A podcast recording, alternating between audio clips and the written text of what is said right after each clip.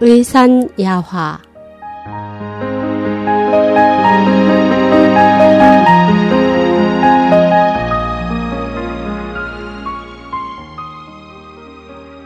이혈도 글 이덕부 난 병을 치료하는 직업을 가진 까닭에 사람의 귀를 유심히 보는 편이다. 때로는 귀에 너무 집중하다가 상대방이 무슨 말을 했는지 알아듣지 못할 때도 있다. 귀는 마치 전시관을 보는 것과 같이 오장육부, 성품과 수명, 역사 등 사람의 모든 것이 귀에 담겨 있다. 그래서 나는 종종 귀를 살펴보는 것으로 진단을 대신하기도 한다. 이 방법은 대부분 문진이 필요 없을 정도로 정확하다. 때로는 환자의 말을 듣고 그 말이 진실인지 아닌지 귀를 살펴보며 확인하기도 한다. 귓바퀴에 분포하는 이열은 태아가 거꾸로 있는 모습과 같은데 머리는 아래, 엉덩이는 위로 향한 것과 같다. 신체 각 부위는 모두 귀에 대응하는 위치가 있어 신체 각 부위의 병리 변화를 관찰할 수 있다.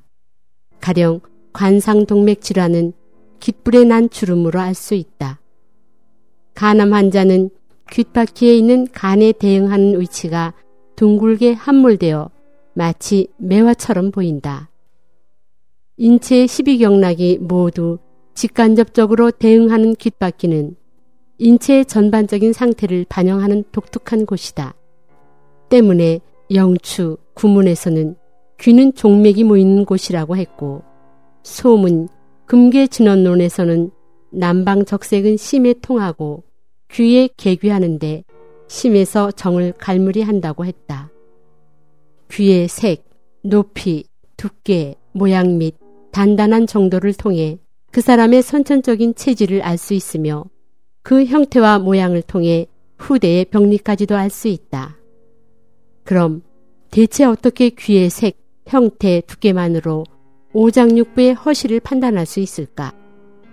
영추 본장에서는 귀가 검고 살결이 치밀한 사람은 신이 작고 살결이 거친 사람은 신이 크다. 귀가 높은 사람은 신이 높으며 귀가 뒤로 처진 사람은 신이 낮다.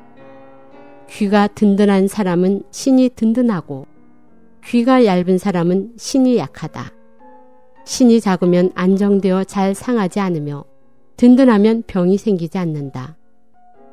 신이 크면 큰 것이 허하므로 신이 허해 귀가 들리지 않거나 귀에서 소리가 난다고 했다. 이열 치료의 가장 큰 특징이 뛰어난 진통작용이 있다는 것을 모르는 사람이 많을 것이다. 어느 날 한 환자가 이가 아프다며 나를 찾아왔다. 선생님, 저는 지난 수년 동안 치과를 다니며 집 한 채 값 정도의 돈을 썼습니다. 라고 푸념했다. 난 그의 귀에 침을 한 대 놓았다.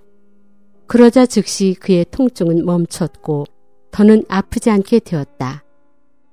이를 통해 보건대 양방의 효과는 한의학의 박대정심함에 비할 바가 못 된다.